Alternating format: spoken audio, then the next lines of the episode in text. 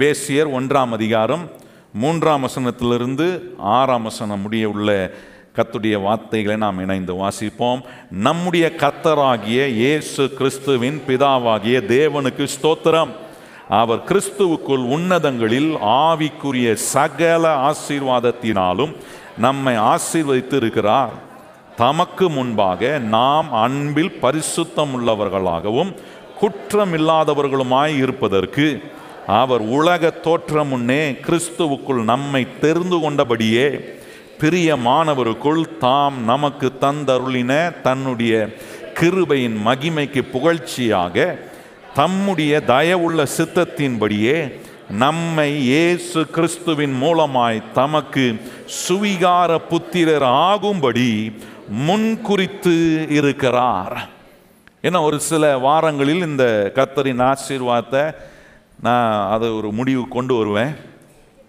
அதுக்கு பிறகு நாம் ஆண்டவருடைய நல்ல வெற்றியை நாம் ஆண்டவர் இந்த ஆண்டு நம்ம கொடுத்துருக்கிற வாக்குத்தத்தத்தை நம்ம கேட்க போகிறோம். இப்போ கவனித்து பாருங்கள், ஆண்டவர் இந்த இடத்துல ஒரு காரியத்தை நமக்குள்ள நிரந்தரமாக்க விரும்புகிறார். பக்கத்தில் பார்த்து சொல்லுங்கள், ஒரு விஷயத்தை கர்த்தர் நமக்குள்ள நிரந்தரமாக்க அது என்ன? அவர் நம்மளை ஆசீர்வதித்திருக்கிறார்ன்றதை நிரந்தரமாக்கிறார். பக்கத்தில் பார்த்து சொல்லுங்கள், உங்களை கர்த்தர் ஆசீர்வதித்திருக்கிறார்ன்றதை அது என்ன நடந்தாலும் மாறாது. ஏன் மாறாதுன்னா, இந்த ஆசீர்வாதத்தை கொண்டு வந்து என் மேலே அவர் வைப்பதுக்கு முன்பாக ஒருத்தர் மேலே வச்சார். யாருன்னா, எனக்காக 2000 ஆண்டுகளுக்கு முன்பாக மனு அவதாரம் எடுத்து என்னை மாற்றுவதற்காக, என்னை பாவத்திலிருந்து விடுவிப்பதற்காக, என்னை சாப வாழ்க்கையிலிருந்து வெளியே கொண்டு வருவதற்காக ஆண்டவர் என்ன செஞ்சாராம், உலக தோற்றத்துக்கு முன்னமே கொண்டு போய் எல்லா ஆசீர்வாதங்களையும் கிறிஸ்துவுக்குள்ளே கொண்டு போய் வச்சுட்டாராம்.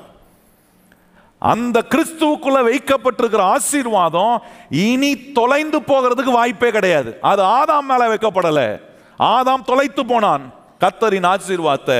ஆனா 2ஆம் ஆதாமாய் வந்த இயேசு கிறிஸ்துவின் மேல வைக்கப்பட்ட இந்த ஆசீர்வாதம் இனி ஒரு காலம் தொலைந்து போகாது என்பதை தேவன் அறிந்ததினால கொண்டு போய் கிறிஸ்துவுக்குள்ள வச்சாரு. இப்போ அந்த கிறிஸ்துவை கொண்டு வந்து நமக்குள்ள வச்சிருக்கிறதுனால கிறிஸ்து யாருக்கெல்லாம் ஆண்டவராக இருக்கிறாரோ அவர்களுக்கெல்லாம் ஆண்டவர் இயேசு கிறிஸ்து ஒன்றை உறுதிப்படுத்த விரும்புகிறாரு. அந்த உறுதிப்படுத்தக்கூடிய காரியம் என்னன்னா, நான் கர்த்தரால் ஆசீர்வதிக்கப்பட்டவன். கையை உயர்த்தி சொல்லுங்க, நம்ம யாரு? நம்மளை பார்த்து அல்லேலூயா கும்பல்ன்றாங்க பார்த்தீங்களா, அல்லேலூயா கும்பல் அப்படின்வாங்க. அப்படின்னா என்ன? அவங்களுக்கு தெரியல நான் கர்த்தராலே ஆசீர்வதிக்க. அப்படி வைக்கப்படக்கூடாது. அல்லேலூயா கும்பல், ஆமாம் நாங்கள் கர்த்தராலே ஆசீர்வாதம் அல்லேலூயா அப்படின்னு சொல்லணும். ஆனால் வைக்கப்படக்கூடாது. உறுதிப்படுத்துகிறார் அதை. அதுக்காகவே என்னை தெரிந்து கொண்டிருக்கிறார். அதற்கான வாக்குத்தத்தத்தை, நித்திய வாழ்வுக்கான வாக்குத்தத்தத்தை கொடுத்திருக்கிறார். அது மாத்திரம் இல்லை, இந்த ஆசீர்வாதத்துக்கான எல்லா கிரியைகளையும் ஆண்டவர் முடித்து வைத்திருக்கிறார். நல்லா கவனிங்க, முடித்து வைக்கப்பட்டிருக்கிற கிரியைகள் உண்மை அன்றி. ஏசாயா 64 நம்ம கவனிக்கிற 4ஆம் சொல்றாரு, நீரே அல்லாமல் இதை யார் வெளிப்படுத்த முடியும்? எந்த கண்ணும் கண்டதில்லை, எந்த காதும் கேட்டதில்லை, எந்த செவிக்கும் உணர்ந்ததில்லை, ஆனா நமக்கோ என்று வேதம் ரொம்ப அற்புதமா சொல், கிறிஸ்துவுக்குள் இருக்கிற நமக்கோ தேவன் அதை நமக்கு எடுத்து வெளிப்படுத்துகிறாரா.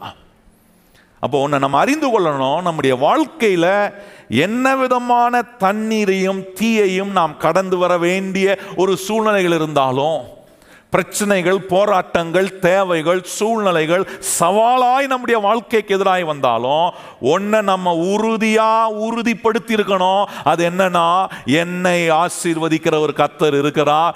அந்த ஆசீர்வாதத்தை உண்டாக்குற கர்த்தர் என்ன பண்ணுவார்னா, என்ன அந்த செழிப்பான இடத்துக்கு கொண்டு போய் விடுவார். எத்தனை பேர் கையை உயர்த்தி சொல்றீங்க? உங்கள் மேல் அந்த ஆசீர்வாதம் உறுதியானதாக இருக்கும்னா, எத்தனை தண்ணீரை தீய நீங்கள் கடக்க வேண்டியிருந்தாலும் ஒன்ன நீங்க நம்பலாம், நான் அதில் மூழ்கி போகிறவன் அல்ல, நான் அதில் மாண்டு போகிறவன் அல்ல, என்னை அதிலிருந்து தூக்கி, ஜல பர்வாத்தின் நடுவிலிருந்து தூக்கி எனக்காக ஜெய கொடி ஏற்றுகிற ஒரு கர்த்தர் என் கூட இருக்கிறார். எத்தனை பேர் கையை உயர்த்தி சொல்ல முடியும்? ஜல பர்வாதங்கள் உங்கள் வாழ்க்கையில் வரலாம், புரண்டு ஓடலாம், வெள்ளங்கள் புரண்டோடக்கூடிய ஒரு தண்ணீராக இருக்கலாம், பிரச்சனையின் மேல் பிரச்சனை புரண்டோடக்கூடிய வாழ்க்கையாக இருக்கலாம். ஆனால் ஒன்றும் மறந்துடாதீங்க, அது நடுவே எனக்காக ஜெயக்கொடி ஏற்றுகிற ஒரு கர்த்தர் இருக்கிறார். அவர் தான் சொன்னார், என்னை எங்கே கொண்டு போய் விடுவாராம்? செழிப்பான இடத்துல. 66 சங்கீதம் 12 சொல்கிறாரு, தீயையும் தண்ணீரையும் நாங்கள் கடந்து வந்தோம், ஆனால் நீர் எங்களை கொண்டு போய் செழிப்பான இடத்துல வெட்டியர். நல்ல கவனிங்கள், கர்த்தர் நம்மளை கொண்டு போய் விட விரும்புகிற பாதைகள் எவ்வளோ சவாலாக இருந்தாலும் அந்த பாதையில் அவர் அற்புதங்கள் செய்வார். பக்கத்தில் பார்த்து சொல்லுங்க, கர்த்தர் நம்மளை கொண்டு போய் விட விரும்புகிற செழிப்பான பாதை எப்பேற்பட்டதாக இருந்தாலும் அதில் அற்புதங்களை செய்ய அவர் வல்லவராய் இருக்கிறார். அதுதான் நீங்கள் கவனிச்சு பாருங்க, 65ஆம் சங்கீதத்தில் சொல்கிறாரு, என்ன வருஷங்களை நன்மையினால் முடிசுற்றி உன் பாதை எப்படி இருக்குமா? நெய்யா பொழியும், நெய் ஊற்றி சாப்பிட்றீங்க தெரிதா சிலர்லாம்? நான் ஹோட்டலுக்கு போனால் என்ன பண்ணுவாங்க, கொஞ்சம் நெய் ஊற்றியா, அவன் ஒரு ஸ்பூன் இன்னும் கொஞ்சம் ஊற்று, அந்த நெய் கூறும் கொஞ்சம்தான். ஆனால் அவர் உங்களை செழிப்பான இடத்துக்கு கொண்டு போகிற ஒரு பாதையில் நடத்தும் போது அந்த பாதையில் கர்த்தர் நன்மையாய் நம்மை ஆசீர்வாதமாய் நடத்துவார். கையை உயர்த்தி சொல்லுங்க, கர்த்தர் என நடத்துகிற பாதை எப்படி இருக்கும்? நெய்யா பொழியும். பக்கத்தில் பார்த்து சொல்லுங்க. ஆமா, அப்படியே வழியும் நெய், அப்படியே அப்படிப்பட்ட அற்புதமான கர்த்தருங்க.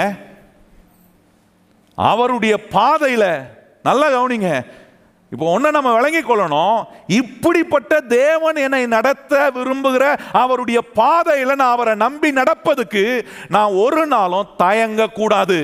I must not hesitate to walk in that God's way. அந்த தேவ வழியில் என்னை எந்த செழிப்பான இடத்துக்கு கொண்டு போய் விட விரும்புகிறாரோ அந்த வழியில் எத்தனை சவால்கள் வந்தாலும் நான் தயங்கக்கூடாது. நான் கர்த்தரை நம்பி நான் நடக்கலாம், ஏன்னா எனக்காக ஜெயக்கொடி ஏற்றுகிற ஒரு கர்த்தர் கூட இருக்கிறார். எத்தனை பேர் விசுவாசிக்கிற இந்த மாதம் உங்களுக்கான ஜெயக்கொடியை கர்த்தர் ஏற்றுவார், உங்களுக்கான அற்புதத்தை கர்த்தர் செய்வார், உங்களுக்கான நன்மையை உங்கள் கைக்கு வர வைப்பார். உங்கள் பிரயாசத்தினுடைய நன்மை இதுவரைக்கும் வராமல் இருந்திருக்கலாம், ஆனால் இந்த மாதம் கர்த்தர் அதை உங்கள் கையில் கொண்டு வந்து கொடுக்க வல்லவராய் இருக்கிறார். ஏன்னா அவருடைய பாதை என்னவா இருக்கும்?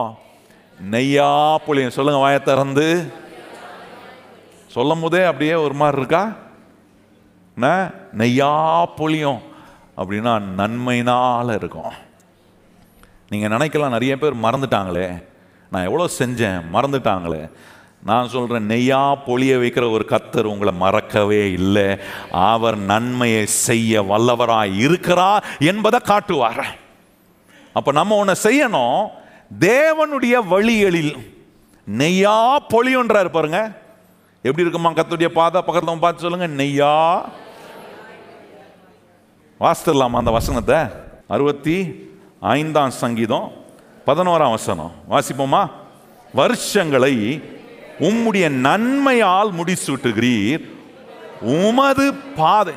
நல்லா கவனிங்க, ஏன் பாதை இல்லை, உமது அப்படின்னா அவர் நடத்துகிற பாதை. உமது பாதைகள் நெய்யாய் பொழிகிறதா?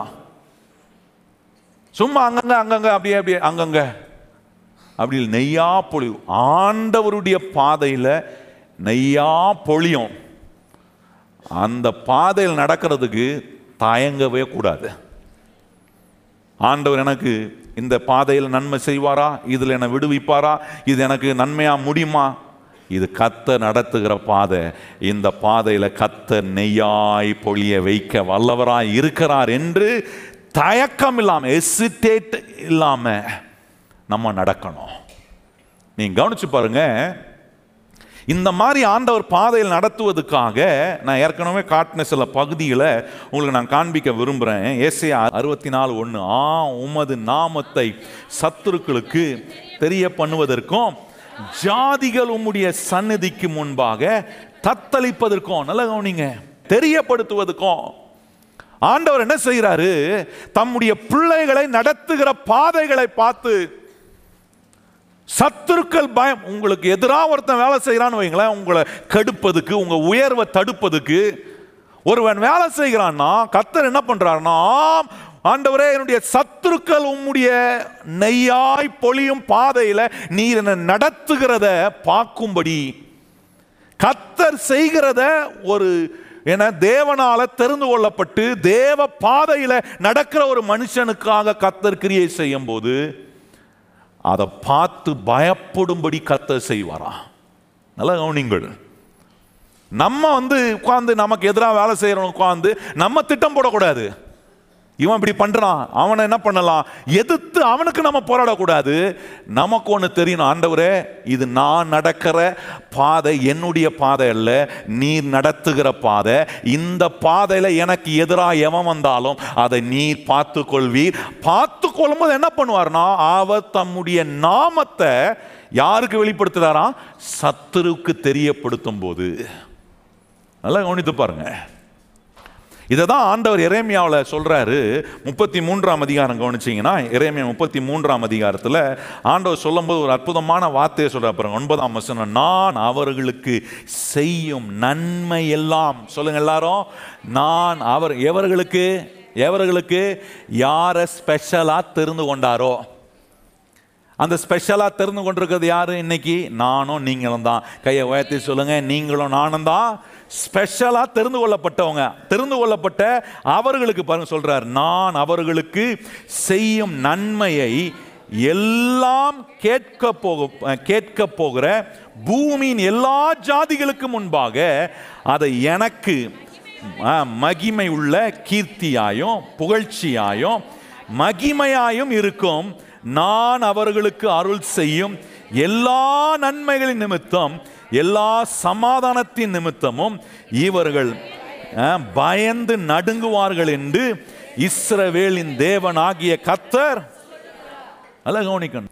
இஸ்ரேல் மக்களை பார்த்து ஆண்டவர் சொல்றாரு, தம்முடைய சொந்த ஜனமா ரொம்ப ஸ்பெஷல் பீப்புளா ஆண்டவர் அவங்கள கன்சிடர் பண்றாரு. இப்படி ஆண்டவர் தம்முடைய சொந்த ஜனமா ரொம்ப ஸ்பெஷலான பீப்புளா ஆண்டவர் அவங்கள கன்சிடர் பண்ணும்போது அவர்களுக்கு தேவன் நன்மை செய்யாமல் இருக்க மாட்டாரு. நான் சொல்றேன், உங்களையும் என்னையும் கர்த்தர் ரொம்ப அவருக்கு ஸ்பெஷலானவரா கர்த்தர் பார்க்கிறார். பக்கத்தில் பார்த்து சொல்லுங்க, நீங்களும் நானும் கர்த்தருக்கு ஸ்பெஷல். நல்லா சொல்லுங்களேன், நீங்களும் நானும் கர்த்தருக்கு எப்படி? கடைக்கு போனா என்ன கேட்கிறோம், ஸ்பெஷல் டீ பொடியா, ஸ்பெஷல் மசால் தோசை குடியா கேட்குறீங்களா இல்லையா? அவனே கேட்டுறான், சார் சாதா ரோஸ்ட் வேணுமா ஸ்பெஷல் ரோஸ்ட் வேணுமாங்க. நம்ம என்ன சொல்கிறோம், சாதாவாக சாப்பிடணும்னு போனோம்னு நினச்சாக்கிறோம். அங்கே போனோன்னு அவன் கேட்டவனு என்ன வருது, ஸ்பெஷல் அவனுக்கு குடியா. நான் சொல்கிறேன், ஆண்டவன் நம்மளை எப்படி பார்க்குறாராம்? பக்கத்தில் பார்த்து உங்களை என்ன எப்படி பார்க்குறாரு கர்த்தர்? ஸ்பெஷல். நம்மளாம் ரொம்ப ஸ்பெஷல். எத்தனை பேர் கையை உயர்த்தி சொல்லுங்க, நான் ஆண்டவருக்கு எப்படி ரொம்ப ஸ்பெஷல். இஸ்ரேல் மக்கள் தேவனுக்கு ரொம்ப ஸ்பெஷல். அதனால ஆண்டவர் என்ன பண்றாருன்னா, நன்மையை செய்யறாரு பாருங்க. அந்த நன்மையை செய்யும் போது அது ஆட்டோமேட்டிக்கா வெளியே தெரியுது. நல்லா நீங்க கவனிக்கணும். கர்த்தர் ஒரு நன்மையை செய்யும் போது அது ஆட்டோமேட்டிக்கா வெளியே தெரியும். அதை மறைச்செல்லாம் வைக்க முடியாது. ஆண்டவர் உங்களை ஆசீர்வதிக்கும் போது, உங்களை உயர்த்தும் போது, உங்களுக்கு பொருளாதாரத்தில் ஒரு பெருக்கத்தை கொடுக்கும் போது, உங்க கையின் கிரியைகளை வாய்க்க பண்ணும் போது அது வெளியே தெரியும். பக்கத்தில் பார்த்து சொல்லுங்க, கர்த்தர் நன்மையை கொடுக்கும் போது வெளியே தெரியும். நீங்க என்னதான் பதுக்கி வைக்கணும்னா கூட பதுக்கி வைக்க முடியாது, வெளியே தெரிஞ்சிடும். திடீர்னு வியாபாரம் செய்யறோம், ஒரு 10 கோடி ரூபாய் லாபம் கொடுக்குறாருன்னா எங்க பதுக்கி வைப்பீங்க? எங்களுக்கு தெரியும் பாஸ்டர், ஒரு ஐலாண்டுக்குது, அங்கே நாங்கள் பதுக்க. எங்கேயும் பதுக்க வச்சாலும் தெரிஞ்சிடும். ஏன் தெரியும்னா, கையில் ஒரு 10 கோடி ரூபாய் வந்துச்சுன்னா அந்த ஆளை பிடிக்க முடியும்னு நினைக்கிறீங்க. கையும் காலம் தயான், என்ன டான்ஸு, என்ன சந்தோஷம், அதிலே காட்டி கொடுத்துரும். ஐயோ இவருக்கு ஏதோ வந்திருக்குப்பா. எனக்கு தெரியும், சிலர்லாம் கையில் காசு வந்துச்சுன்னு வச்சுங்க, இதா டேக் இட். பிச்சைக்காரனை பார்த்தா, ஏய் பெகர் கமான் டேக் இட், அப்படி தூக்கி போடுறது. சும்மா இது வரைக்கும் 1 ரூபாயும் கொடுத்தது கிடையாது பிச்சைக்காரனுக்கு. கையில் கொஞ்சம் காசு, ஏய் கமான் பெகர் கேட்ச், இந்தா 100 ரூபாய் வச்சுக்கோ. அப்படி பந்தா காட்டுறதுக்கு தான் கொடுக்குறாரு ஆண்டவர் நன்மையை. ஸ்பெஷல் பீப்புளாக இருக்கிற நமக்கு இப்படி பந்தா காட்டுறது கொடுக்குறாரா? கிடையாது. ஏன் காட்டுறாருன்னா, அவருடைய நாமத்தை அநேகர் அறிந்து பயப்படும்படிக்கு கத்த செய்கிறார். அதை நான் சும்மா ஷோ காட்டுறதுக்கு இல்லை. ஆண்டவர் கொடுக்குற நன்மையை வச்சுட்டு அப்படியே சும்மா பந்தாவா ஷோ காட்டுறது கிடையாது.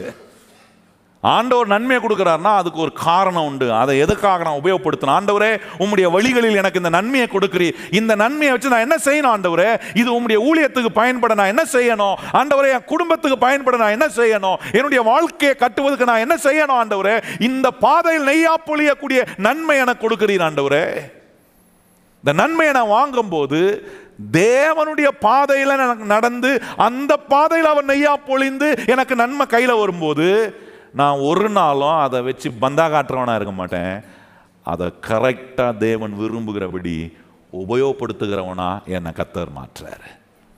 கவனிச்சு பாருங்கள், ஒரு பகுதியில் ஆண்டவர் இப்படி சொல்கிறார் பாருங்கள். உபாகமம் 28ஆம் அதிகாரத்தில் ஆண்டவர் சொல்கிற வார்த்தையை கொஞ்சம் நீங்கள் கவனிச்சு பாருங்கள். சொல்கிறார், நான் உன்னை இப்படி ஆசீர்வதிக்கும் போது எல்லாரும் உன்னை கண்டு பயந்து நடுங்கும்படி ஆண்டவர் இப்படிப்பட்ட காரியங்களை செய்கிறாருன்னு அங்கே சொல்லியிருக்கு பாருங்கள். 8ஆம் வசனத்தை வந்து வாசிப்போமா எல்லாரும்? உபாகம் 28:8. கர்த்தர் உன் களஞ்சியங்களிலும் நீ கையிடும் எல்லா வேலைகளிலும் உனக்கு. எல்லாரும் வாசிக்கணும், எல்லாரும் எடுக்கணும் அவங்க பைபிளில்.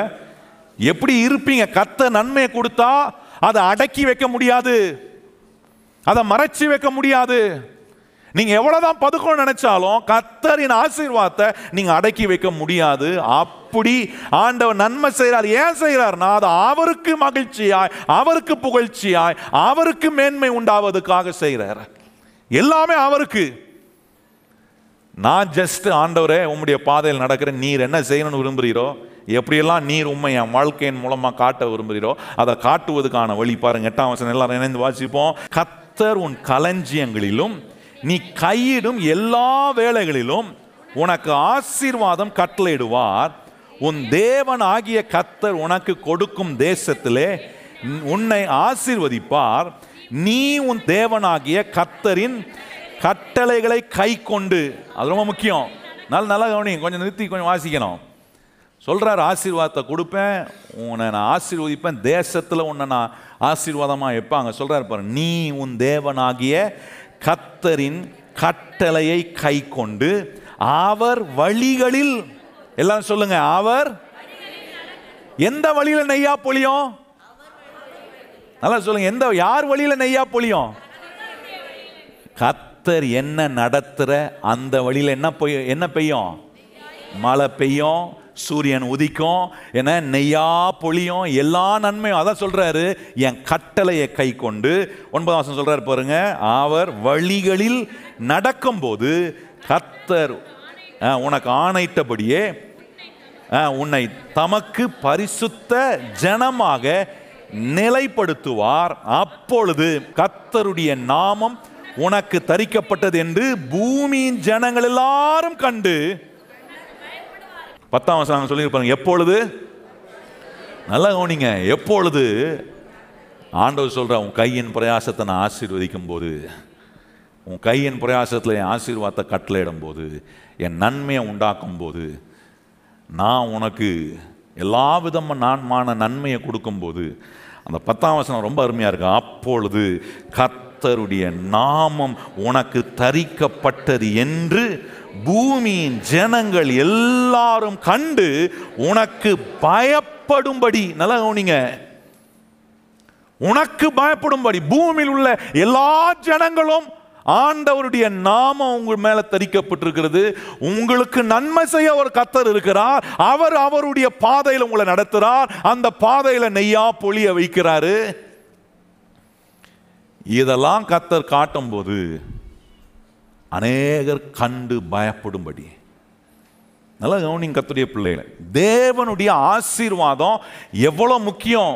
ஆண்டவர் என்ன எவ்வளோ ஸ்பெஷலான ஒரு பர்சனாக ஆண்டவர் என்னை ட்ரீட் பண்ணுறாரு, என்னை அவருடைய வழியில் நடத்தி செல்வதற்கான எல்லா காரியங்களையும் எனக்கு கற்றுக் கொடுக்குறார். ஏன்னா அவருடைய நாமம் தரிக்கப்பட்டிருக்கிற எனக்கு அவர் செய்கிற நன்மையை பார்க்குறவங்க, கேட்குறவங்க, இதெல்லாம் பார்க்கும்போது பயந்து கர்த்தருக்கு அது மகிழ்ச்சியும் புகழ்ச்சியும் கீர்த்தியுமாய் இருப்பதுக்கான விதத்தில் என்ன ஒரு ஸ்பெஷலான ஒரு பர்சனா, ஒரு குடும்பமா, ஒரு நபரா கர்த்தர் அவர் மாற்ற விரும்பி அந்த ஆசீர்வாதத்தை எனக்குள்ள வேலை செய்ய வைக்க விரும்புகிறாரு. நல்லா கவனிங்கள், உங்கள் வாழ்க்கை நல்லா இருக்கா அப்படின்னா அது கர்த்தருடைய பெரிய ஆசீர்வாதம். உங்கள் குடும்பம் நல்லா இருக்கா, அது கர்த்தருடைய பெரிய ஆசீர்வாதம். சரீரத்தில் நல்ல ஆரோக்கியம் இருக்கா, அது கர்த்தருடைய பெரிய ஆசீர்வாதம். என்ன பார்வை ஜனங்கள் மத்தியில், இவன் எப்படியாவது இவன் குடும்பம் உடைஞ்சிடாதா, இவன் சின்ன பெண்ணமா ஆட மாட்டானா, இவன் தோத்து போட, இப்படி பார்க்கிறவர்கள் நடுவே என்ன கத்த நல்ல நிலையில் உருவாக்கி கொண்டு வர என்ன அவருடைய பாதையில் நடத்துறாரு பாருங்க. அதுதான் ரொம்ப விசேஷம். செக் பண்ணணும், ஆண்டவர் என்னை சுற்றி இத்தனை கண்ணு, இத்தனை விதமாக பார்க்கறதும் யோசிக்கிறதும் பேசுகிறதும் இருக்கும்போது நான் ஒரு கண்ணிக்கும் அகப்படாமல் நான் கர்த்தருடைய வழியில் நடக்கும்போது அதில் என்ன ஸ்பெஷலாக கர்த்தர் ட்ரீட் பண்ணுறாரு. நல்லா கவனிச்சு பாருங்க. அதனால தான் வசனம் ரொம்ப முக்கியம், கர்த்தருடைய போதனைகள் நமக்கு ரொம்ப முக்கியம். பாருங்கள், இப்போ நான் ஒரு பகுதிக்கு உங்களை கொண்டு போக விரும்புகிறேன். 1 கொரிந்தியர் 2ஆம் அதிகாரம். இங்கே பாருங்கள் பவுல் என்ன சொல்கிறாரு, கவனிச்சு பாருங்கள். பவுல் ஒரு காரியத்தை இங்கே சொல்ல வர்றாரு. அதை சொல்கிறதுக்கு முன்னாடி இங்கே எப்படி அதை விவரிக்கிறார் பாருங்க. அங்கே இருக்கிற கொரிந்திய சபைக்கு கிறிஸ்தவ போதனைகளை அவங்க கொடுத்துட்டு வர்றாரு. நல்லா கவனிங்க, கிறிஸ்தவ போதனை அப்படின்னா ஆண்டவர் யாரு, ஆண்டவருடைய வழிகளில் நடப்பதினால் என்ன வரும், என்ன மாதிரி மாற்றங்கள் வரும், உங்கள் வாழ்க்கை எப்படி மாறும், நீங்கள் எப்படி சாட்சியாக இருக்கலாம், உங்கள் மூலமாக எப்படி கர்த்தர் மகிமைப்படுவார். இந்த கிறிஸ்தவ போதனையை 2ஆம் அதிகாரத்தில் நீங்க கவனிச்சீங்கன்னா அதனுடைய தொடர் தான் இந்த 2ஆம் அதிகாரம். முதல் அதிகாரத்தில் முழுவதாக தான் சொல்லிட்டு வர்றாரு. எதுக்கெல்லாம் உங்களை விளக்கணும், நமக்கு ஆண்டவர் என்ன செஞ்சிருக்கிறாரு, எப்படி நம்மளை விடுவிச்சிருக்கிறாரு, அந்த கிறிஸ்தவ போதனைகளை சொல்லி கொண்டு வரும்போது அதனுடைய தொடர்ச்சி தான் 2ஆம் அதிகாரத்திலும் தொடருது. தொடர்ந்து பாருங்க 5ஆம் வசனத்தில் வரும்போது அவர் எப்படி சொல்றாரு பாருங்க. என் பேச்சும் என் பிரசங்கமோ மனுஷ ஞானத்துக்குரிய ஞான வசனம் உள்ளதாயிராமல் ஆவினாலும் பலத்தினாலும் உறுதிப்பட்டதாய் இருக்கிறது. அப்படி இருந்தும் தேறினவர்களுக்குள்ளே ஞானத்தை பேசுகிறோம், பிரபஞ்சத்தின் ஞானத்தை அல்ல, அழிந்து போகிறவர்கள் ஆகிய இப்பிரபஞ்சத்தின் பிரபுக்களுடைய ஞானத்தையும் அல்ல. நல்லா கவனிங்க, இப்போ சொல்றாரு என்ன பேசுறோம், நாங்க பேசுற ஞானம் மனுஷ ஞானத்துல பேசல. இந்த கிறிஸ்தவ போதனைகளை சொல்லிட்டு வரும்போது கிறிஸ்துவுக்குள்ள எப்படி வாழணும், எப்படிப்பட்ட மாற்றங்கள் மனுஷங்குள்ள வரும், இதை சொல்லும் போது என் மனுஷ அறிவிலிருந்து நான் சொல்ல, எனக்குள்ள இருக்கிற ஆவியானவர் தேவ ஞானத்தோட இதெல்லாம் நாங்கள் உங்களுக்கு எடுத்து சொல்றோம் அப்படி சொல்லிட்டு வரும்போது 7ஆம் வசனத்தில் கவனிச்சு பாருங்க, சொல்றாரு பாருங்க. உலக தோற்றத்துக்கு முன்னே தேவன் நம்முடைய மகிமைக்காக ஏற்படுத்தினதும் மறைக்கப்பட்டதுமாயிருந்த ரகசியமான தேவ ஞானத்தை, அந்த வார்த்தை ரொம்ப முக்கியம், உலக தோற்றத்துக்கு முன்னே மறைக்கப்பட்ட, அந்த வார்த்தை ரொம்ப முக்கியமான வார்த்தை. பவுல் சொல்றாரு சில காரியங்கள் மறைக்கப்பட்டிருக்கிறது, அந்த மறைக்கப்பட்ட காரியத்தை எடுத்து நாங்க சொல்லும் போது மனுஷ ஞானத்தோட சொல்லல, தேவன் கொடுக்கிற ஞானத்தோட மறைக்கப்பட்ட உலக தோற்றத்துக்கு முன்னாடி ஏற்பாடு செய்யப்பட்ட தேவ முறைகளை, ஒரு மனுஷன் தேவ வழியில் நடப்பதுக்கு, தேவனுடைய பிள்ளையா இருப்பதுக்கு, தேவன் அவனை ஒரு ஸ்பெஷலான நபரா ஆண்டவரான வைப்பதுக்கு இங்க பவுல் சொல்றாரு மறைக்கப்பட்ட. என்ன மறைக்கப்பட்டுச்சு கவனிச்சு பாருங்க, என்ன மறைக்கப்பட்டுச்சு, தேவனுடைய ஞானம் ரகசியங்கள் மறைக்கப்பட்டிருக்கு. என்ன மறைக்கப்பட்டிருக்கு என்னன்னா, எல்லா நன்மைகளையும் கிறிஸ்துவுக்குள்ள கொண்டு வந்து கர்த்தர் வச்சிருக்கிறார் என்கிற இந்த ரகசியம். அடுத்த வசனம் அதுதான் அங்க சொல்றாரு பாருங்க. அதை இப்பிரபஞ்சத்தின் பிரபுக்களில் ஒருவனும் அறியவில்லை, அறிந்திருந்தால், நல்லா கவனிங்க, அறிந்திருந்தால் மகிமையின் கர்த்தரை அவர்கள், நல்லா கவனிங்கள், எது எது தெரியல, எல்லாமே கிறிஸ்துவுக்குள்ள வைக்கப்பட்டிருக்கிறது. உலக தோற்றத்துக்கு முன்னாடி மறைக்கப்பட்டதை பவுல் எடுத்து தேவ ஞானத்தோட மனுஷ ஞானத்தில் பேசாம என்னெல்லாம் செஞ்சிருக்கிறாரு, பிதாவாகிய தேவன் தம்முடைய குமாரனை மேல எல்லா ஆசீர்வாதத்தையும் வச்சு அந்த குமாரனை இந்த உலகத்துக்கு அனுப்பியிருக்கிறாரு. உங்களுடைய மீட்புக்காக அனுப்பப்பட்ட இந்த குமாரனாகிய இயேசு கிறிஸ்துவினுடைய செயல்களை புரிந்து கொள்ளாம அவன் என்ன செய்ய விரும்புகிறார், உங்களை அவருடைய வழியில் நடத்தி கொண்டு வர, உங்களை மாற்றுவதற்காக அவர் அனுப்பப்பட்டார். ஆனா இதை அறிந்து கொள்ளாம இவங்க என்ன பண்ணாங்களாம், கர்த்தரை சிலுவையில் அறையக்கூடிய, எதற்காக வந்தார், என்ன செய்ய விரும்பினாரு, எப்படி மாற்ற விரும்புகிறார், இது எதுவுமே தெரியாம இதை குறித்த அறிவில்லாம ஜனங்க என்ன பண்ணாங்கன்னா இந்த இயேசு கிறிஸ்துவுக்குள்ள எல்லாத்தையும் வச்சிருந்த அவரையே சொல்லியிருக்கு அங்கே வசனம் சொல்ற, அறிந்திருந்தால் கிறிஸ்து அவங்க சிலுவையில் அறைஞ்சிருப்பாங்களா, கர்த்தரை சிலுவையில் அறைந்திருப்பார்களா பாருங்கள். ஏன்னா அடுத்த வசனம் பாருங்கள், எல்லாம் அவருக்குள்ளே தான் இருக்குன்றதுக்கு அடுத்த வசனம் பாருங்கள், எழுதியிருக்கிறபடி தேவன் தம்மில் அன்பு கூறுகிறவர்களுக்கு ஆயத்தம் பண்ணினவைகளை. ஏன்னா நல்லா கவனிங்க, அந்த அந்த வார்த்தை இங்கே ஆங்கிலத்தில் ஒரு அற்புதமான வார்த்தை வருது, என்னென்னா தேவன் தம்மில் அன்பு கூறுகிறவர்களுக்கு ஆயத்தம் பண்ணினவைகளை அப்படின்னும் போது ஆயத்தம் பண்ணின காரியங்களை.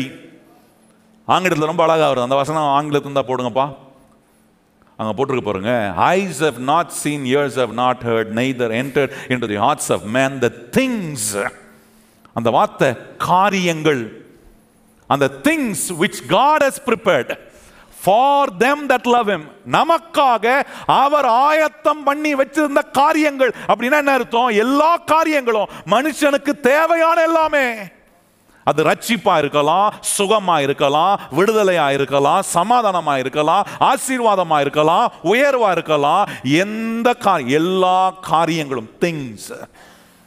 அந்த வார்த்தை தமிழ்ல வரல, ஆயத்தம் பண்ணி வைத்திருக்கிற எல்லா காரியங்களையும் எந்த கண்ணும் காணலை, எந்த இருதயத்துக்கும் அது தோண்டலை, எந்த மனதுக்கும் அது தெரியலை. எல்லா காரியங்களும் யாருக்குள்ள இருந்துச்சு, கிறிஸ்துவுக்குள்ள இருந்துச்சு. இந்த கிறிஸ்துவுக்குள்ள எல்லாமே இருக்கின்றத அவர்கள் அறியாததுனால எல்லாத்தையும் கொடுக்க வந்தவரை அறிவில்லாம ஏசி பேசி அவமானப்படுத்தி கிறிஸ்துவ சிலுவையில் அறைந்தார்கள். நல்லா கவனிங்க கர்த்தருடைய பிள்ளைகளே, அன்றைக்கு இருந்த மக்கள் அந்த மறைக்கப்பட்ட இந்த விஷயம், கிறிஸ்துவுக்குள் மறைக்கப்பட்டிருக்கிற ஆசீர்வாதங்கள் அவர்களுக்கு தெரியாம செய்தார்கள். இன்றைக்கு இந்த பிளெஸிங்ஸ் என்ற சபைக்குள்ள வந்து இன்னைக்கு உங்களுடைய ஆசீர்வாதம், உங்களுடைய சுகம், உங்களுடைய விடுதலை, உங்களுடைய உயர்வு, உங்களுடைய சமாதானம் எல்லாம் அவருக்குள்ள இருக்கு என்பதை அறிந்த பிறகும் நான் இன்னும் மனுஷன் ஞானத்தையே சார்ந்து என் வழியில் நடக்கிறேனா, அல்லது இப்போ ஆண்டவரே இதெல்லாம் அறிஞ்சிட்டேன் ஆண்டவரே, எல்லாமே எல்லா பொருளும் வாஸ்தவம் பார்த்தீங்களா, ஆல் திங்ஸ் உங்களுக்கு வேண்டிய எல்லா பொருளும் அவருக்குள்ள இருக்கு, இவ்வளவும் அவரை பற்றி தெரிஞ்சுக்கிட்டு நான் இன்னும் அவருடைய வழியை விட்டு வேற வழியில் போறேனா. ரொம்ப முக்கியங்க, எந்த கண்ணும் கண்டதில்லை, எந்த செவிக்கும் அது கேட்டதில்லை, எந்த மனதுக்கும் அது தோண்டினதில்லை, எந்த இருதயத்துக்கும் அது காணப்படவில்லை. ஆனால் வேதம் சொல்லுகிறது நமக்கோ, அதுதான் ரொம்ப முக்கியம், நமக்கோ இப்போ நமக்கு தெரியப்படுத்தின பிறகும்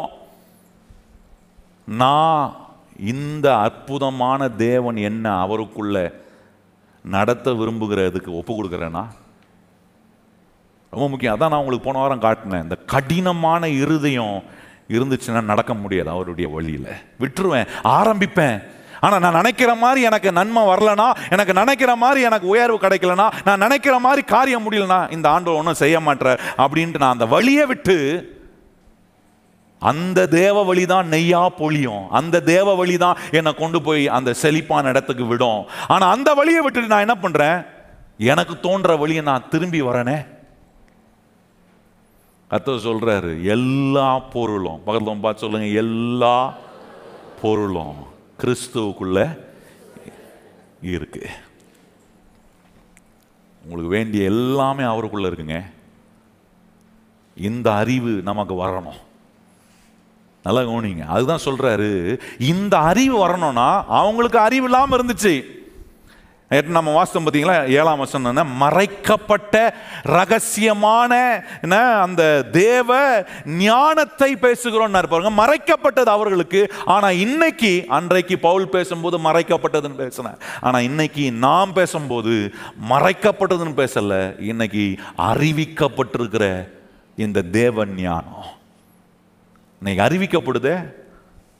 உங்களுக்கு இது வரைக்கும் நீங்கள் கேட்கலன்னா இன்னைக்கு இந்த சபைக்குள்ளே வந்து கேட்டிருக்கீங்களே, இன்னைக்கு அறிவிக்கப்பட்டிருக்கு. அறிவிக்கப்பட்டிருக்கு இந்த ஞானம்.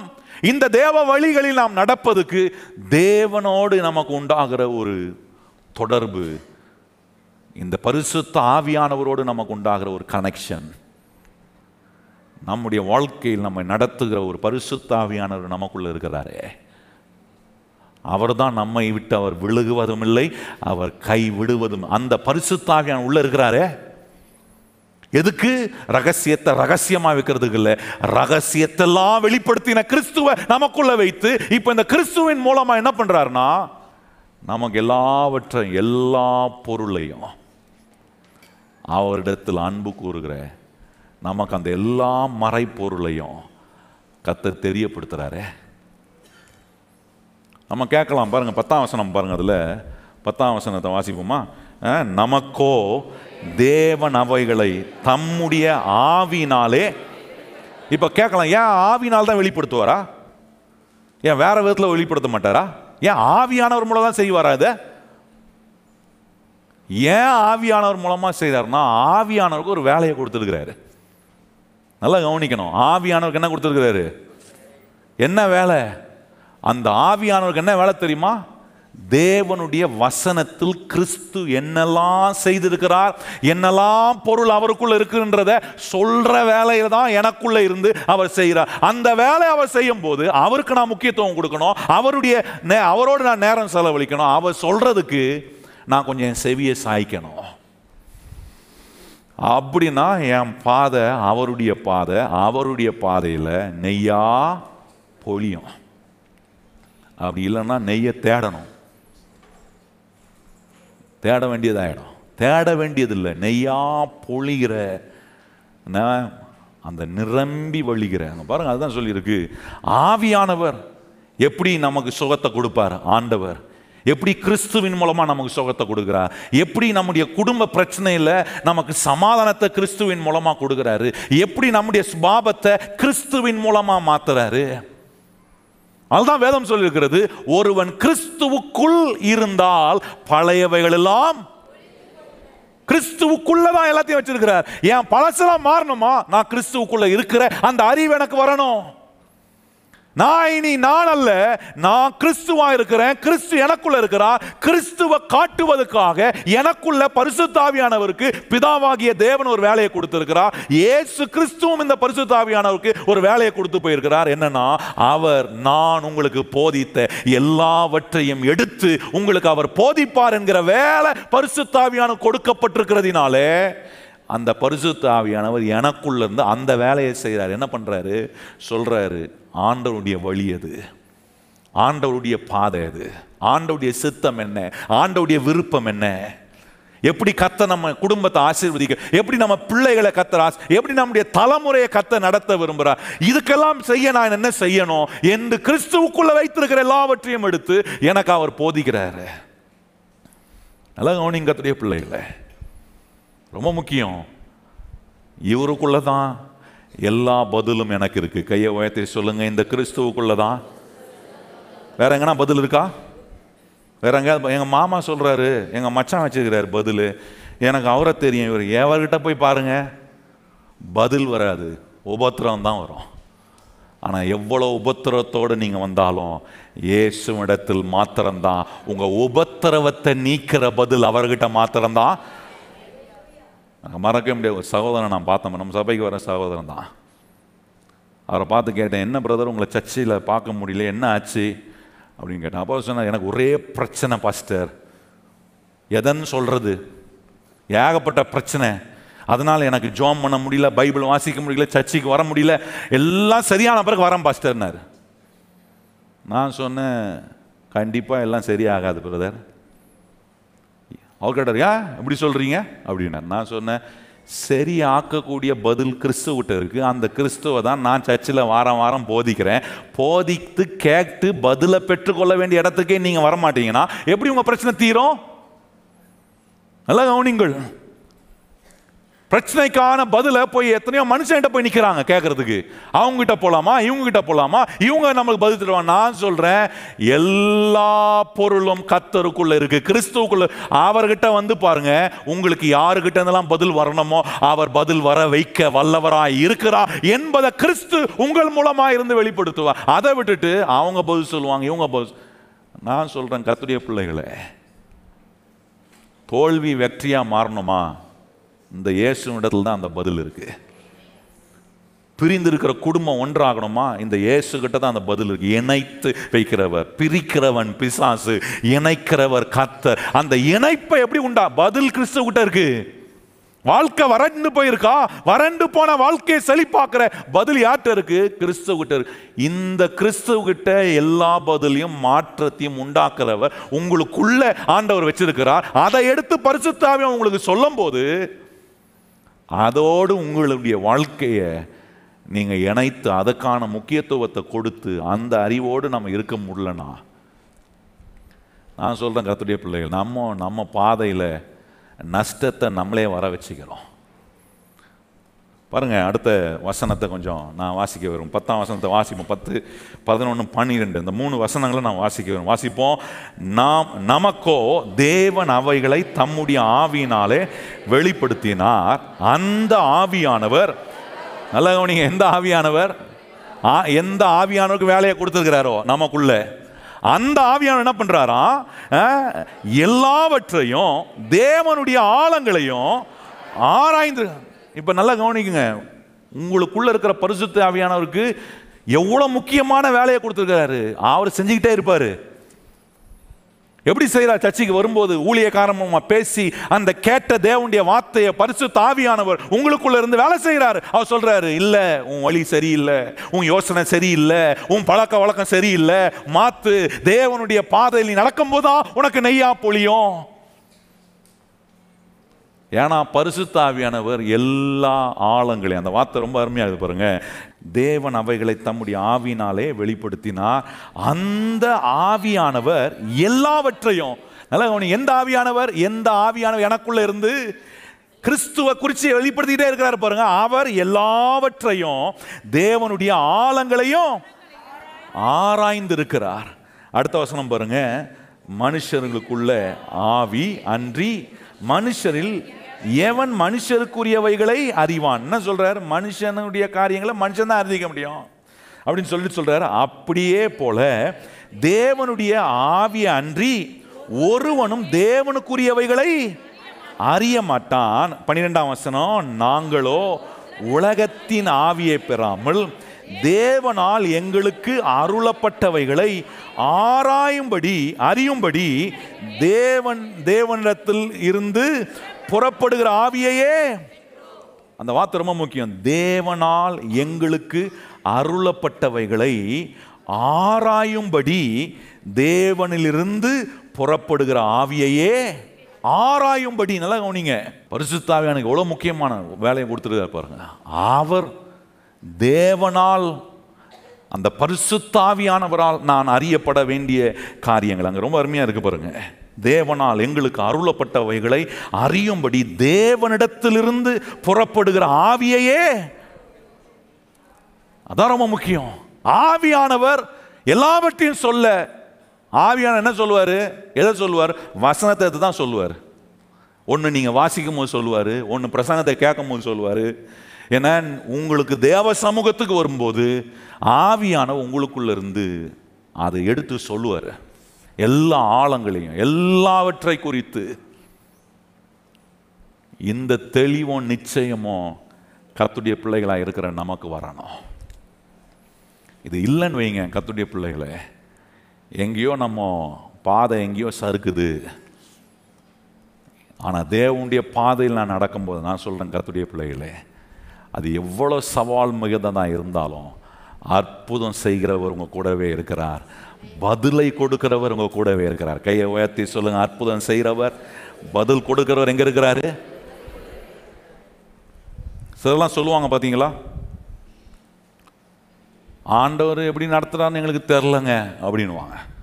எப்படியோ நடத்துகிறாரு, என்னமோ பண்ணுறாரு, எங்களுக்கு ஒன்றும் புரிய மாட்டுது, ஒன்றும் தெரிய மாட்டுது. கிடையவே கிடையாது. ஆண்டவர் நடத்துகிறத உங்களுக்குள்ளே இருக்கிற பரிசுத்த ஆவியானவர் மூலமாக அந்த வார்த்தைகளை எடுத்து எடுத்து உங்களுக்கு அதை அறியப்படுத்தி கொண்டே அதை தெரியப்படுத்த வச்சுக்கிட்டே இருப்பார். யோசித்து பாருங்கள், நீங்கள் இங்கேருந்து எங்கேயாவது ஒரு வெளியூருக்கு பிரயாணம் போனோன்னா காரில் போகிறீங்கன்னு வைங்க, ஒரு ஹைவே பிடிக்கிறீங்கன்னா சென்னை டு பெங்களூர் போனோன்னு வச்சுக்கிங்க. இங்கே சென்னையிலேருந்து கிளம்புனீங்கன்னா பெங்களூர் போய் சேர்ற வரைக்கும் உங்களுக்கு அதுக்கான சைன் போர்டு இருந்துக்கிட்டே இருக்கும். பார்த்துருக்கீங்களா? இருக்குமா இருக்காதா? உங்களெல்லாம் பார்த்தா என்னம்மா உங்களுக்கு ஒரு சைனுமே காட்ட மாட்டீங்க. சைன் போர்டு இருக்குமா? அது சைன் போர்டுனா உங்களுக்கு புரியுற மாதிரி சொல்லணும்னா எப்படி சொல்கிறது, இதுதான் பூந்தமல்லி அப்படின்னு காட்டும். அதுக்கப்புறம் இது ஸ்ரீபெரும்புதூர், அதுக்கப்புறம் காஞ்சிபுரம், அப்புறம் டேஷ் டேஷ் தெரில, நான் வரமாட்டேன். அப்படி ஒவ்வொன்றா காட்டிக்கிட்டே போவோம்.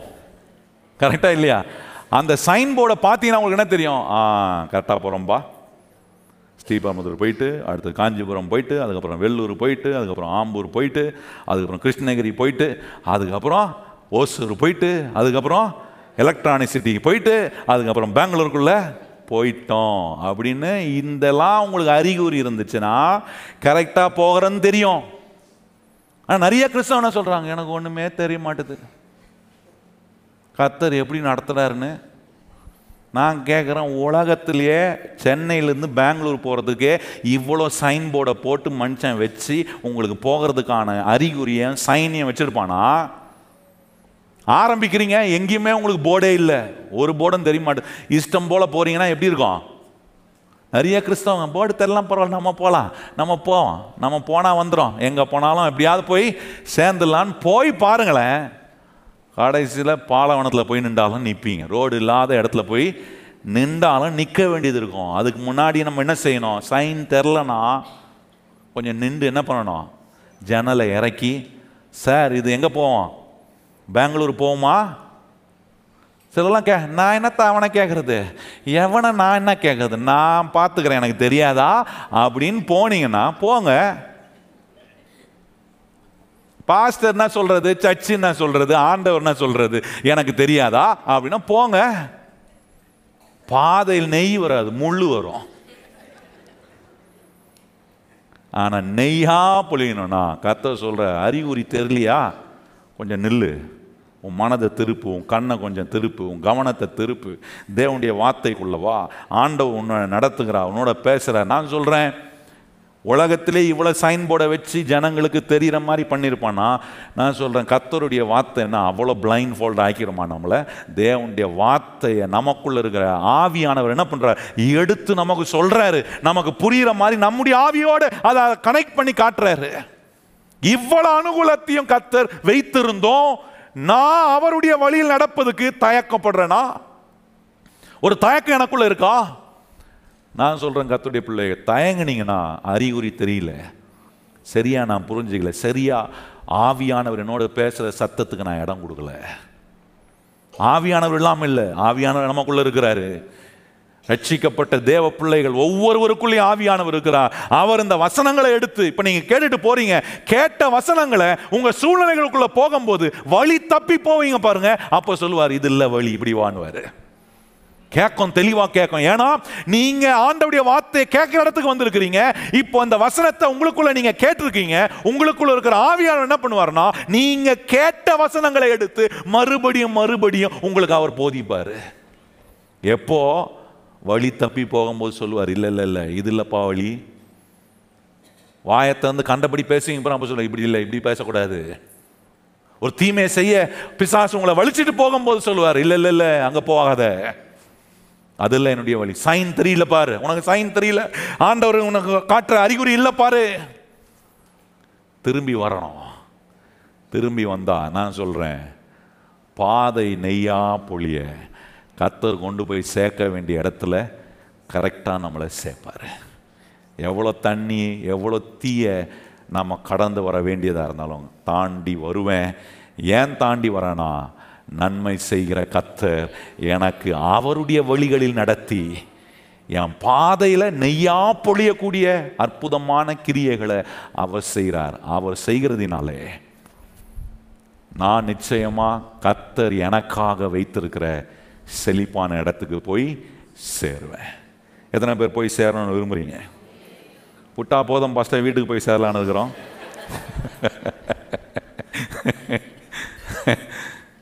வீட்டுக்கு போங்க, வேலைக்கு போங்க, என்ன உலகம் முழுவதும் சுற்றி போங்க.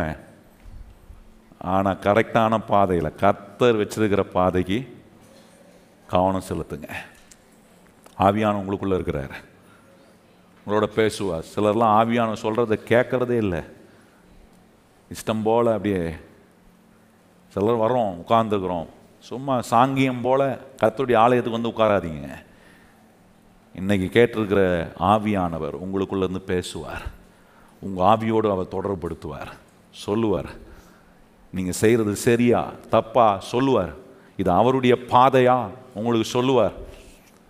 நிச்சயமாக உங்கள் மேலே கண்ணை வைத்து உங்களுக்கு ஆலோசனை சொல்லுவார். நீங்கள் நடக்க வேண்டிய வழியை காட்டுவார், அவருடைய வழியில் உங்களை கொண்டு வருவார். எத்தனை பேர் நம்புறீங்க கர்த்தர் உங்களை அவருடைய வழியில் கொண்டு வந்து அந்த வழியில் நெய்யா பொழிய வைத்து உங்களுக்கு அவர் செய்கிற நன்மையை அநேகர் கண்டு பயப்படும்படி அது அவருக்கு மகிமையும் புகழ்ச்சியும் கீர்த்தியுமாய் இருக்கும்படி ஆண்டவர் உங்களை ஸ்பெஷலான நபராக ஆண்டவர் இன்னைக்கு உங்களை ஆண்டவர் இன்னைக்கு அதை உங்களுக்கு புரிய வைக்கிறார். நீ சாதாரணமானவன் இல்லைப்பா, நீ எனக்கு ரொம்ப ஸ்பெஷலான நபர். கையை உயர்த்தி சொல்லுங்கள், ஆண்டவருக்கு நான் ரொம்ப ஸ்பெஷலான நபர். உங்கள் குடும்பம் எப்படி ரொம்ப ஸ்பெஷல் ஆண்டவருக்கு? சிலர் உங்கள் குடும்பத்தில் உங்கள் பிள்ளைங்க அல்லது குடும்பத்தில் இருக்கிற சிலர் வழியை ஆண்டவருடைய வழியை விட்டு போயிருக்கலாம். மறுபடியும் இதை நீங்கள் நம்புங்க, கர்த்தர் என் குடும்பத்தை ரொம்ப ஸ்பெஷல், என் குடும்பம், என் பிள்ளைங்க, என் தலைமுறை கர்த்தருடைய வழியை விட்டு போக மாட்டாங்க. கர்த்தர் அவர்களை மறுபடியும் கர்த்தர் அவருடைய வழிக்குள்ளே கொண்டு வருவார் என்று விசுவாசிங்க. உங்கள் பாதையில் கர்த்தர் நெய்யா. இன்னைக்கு சவால்கள் இருக்கலாம், இன்னைக்கு தீயும் தண்ணீரை போல இருக்கிற ஒரு பாதையாக இருக்கலாம். ஆனால் பதில் கொடுக்கிற ஒரு கர்த்தர் உங்கள் பாதையில் இருக்கிறார், அற்புதம் செய்கிற உங்கள் பாதையில் இருக்கிறார், மாற்றுகிறவர் உங்கள் பாதையில் இருக்கிறார். ஏன்னா உங்களுக்குள்ள இருக்கிற ஆவியானவர் உங்களுக்கு எல்லாவற்றையும் அவர் சொல்லுவார், உங்களுக்கு அறிவிப்பார், உங்களுக்கு தெரியப்படுத்துவார். சோர்ந்து போயிடாதீங்க, இன்னும் எதுவுமே மாற மாட்டுதே, இன்னும் எதுவும் நடக்க மாட்டேன். சோர்ந்து போயிடாதீங்க, மாத்திரவர் உங்களுக்குள்ளே இருக்கிறாரு, பதிலை கொடுக்குறவர் உங்களுக்குள்ளே இருக்கிறாரு. செழிப்பான இடத்துக்கு கொண்டு போய் விடுற வரைக்கும் அவர் சும்மா இருக்க மாட்டார். அவர் தன்னுடைய வேலையை செய்து நம்மளை ஆசீர்வாதமாய் நடத்துவார். ஏதாவது தயக்கம், ஆண்டவர் இந்த வழியில் நடக்கலாமா? தயங்காதீங்க, சொல்லி நம்பிக்கையோடு சொல்லுங்கள், ஆண்டவரே நீர் காட்டுகிற வழியில் நான் உம்மை நம்பி நடக்கிறேன். எத்தனை பேர் சொல்கிறவங்க இடம்பினி போனால் மச்சம் பண்ணலாம். ரெண்டு கரங்களையும் கர்த்தருக்கு நேராக உயர்த்தி, இந்த நாட்களில் நீங்கள் நடக்கிற பாதை எப்படி இருக்கணும்னா நெய்யாக பொழியணும். வாயத்தான் சொல்லுங்கள், நான் நடக்கிற பாதையில் கர்த்தர் நெய்யாய் பொழிய பண்ணுவார்.